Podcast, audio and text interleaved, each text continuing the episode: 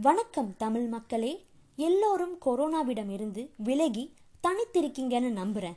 உலகையே ஆட்டி படைச்சு ஒரு வழியாக்கி நம்மளை திண்டாட விட்ட இந்த கொரோனா அப்பாடா நம்ம தப்பிச்சிட்டோம். இரண்டாயிரத்தி இருபது முடிய போதுன்னு நிம்மதியா பெருமூச்சு விட்ட அடுத்த வாரமே நம்மளை இன்னும் கொஞ்சம் ஆட்டி படைக்க வந்ததுதான் இந்த நிவர் புயல். வங்கக்கடல்ல உருவான மிகவும் சக்தி வாய்ந்த ஒரு புயல்தான் நிவர் அப்படின்னு சொல்றாங்க. கடந்த நவம்பர் மாதம் இருபத்தைந்தாம் தேதி தான் இந்த புயல் நம் நாட்டை திருப்பி போட்டுச்சுன்னு சொல்லலாம். அந்த புயலோட வீரியம் அதாவது நூறு கிலோமீட்டர் முதல் நூற்றி இருபது கிலோமீட்டர் வரை காற்று வீசும்னு எச்சரிக்கை விடுத்த சென்னை வானிலை ஆய்வு மையம். அதற்கான எச்சரிக்கை நடவடிக்கைகளையும் தமிழக அரசால் எடுக்கப்பட்டு வருதுன்னு சொல்லியிருந்தாங்க. என்னதான் பல முன்னெச்சரிக்கை நடவடிக்கை எடுத்தாலும் இயற்கைக்கு வேலி அமைக்க முடியாது. அந்த மாதிரி தான் இந்த நிவர் புயல் தமிழ்நாட்டில் கிட்டத்தட்ட ஒரு வாரமா தாக்கத்தை ஏற்படுத்திருச்சுன்னு சொல்லலாம். இதனால பல உயிர்கள் பலியாகி இருக்கிறது. சொல்லப்போனா நம்ம மனசுக்கு வேதனையை கொடுக்குது. எல்லோரும் ஒரு பழமொழி கேள்விப்பட்டிருப்பீங்க. பாவத்தை கூட தாங்கிக்கலாம். ஆனா புண்ணியத்தை தாங்கிக்க முடியாதுன்னு இந்த பழமொழி நிரூபிப்பது தான் நிவர் புயல்.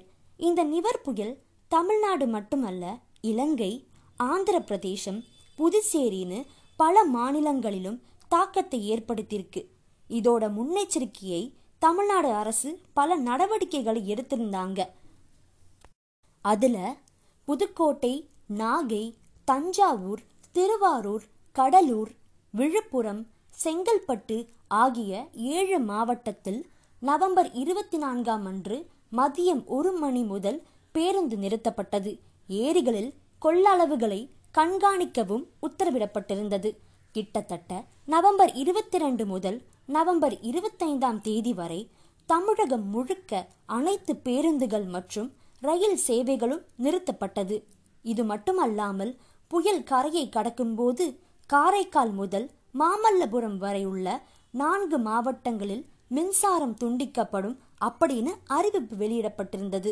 நம் தமிழக அரசு புயல் காரணமாக நவம்பர் இருபத்தி நான்கு மற்றும் இருபத்தைந்தாம் தேதிகளில் நடைபெறவிருந்த சிஏ தேர்வுகள் டிசம்பர் மாதம் ஒன்பது மற்றும் பதினொன்றாம் தேதிகளில் நடைபெறும் என மாற்றி அறிவிக்கப்பட்டது.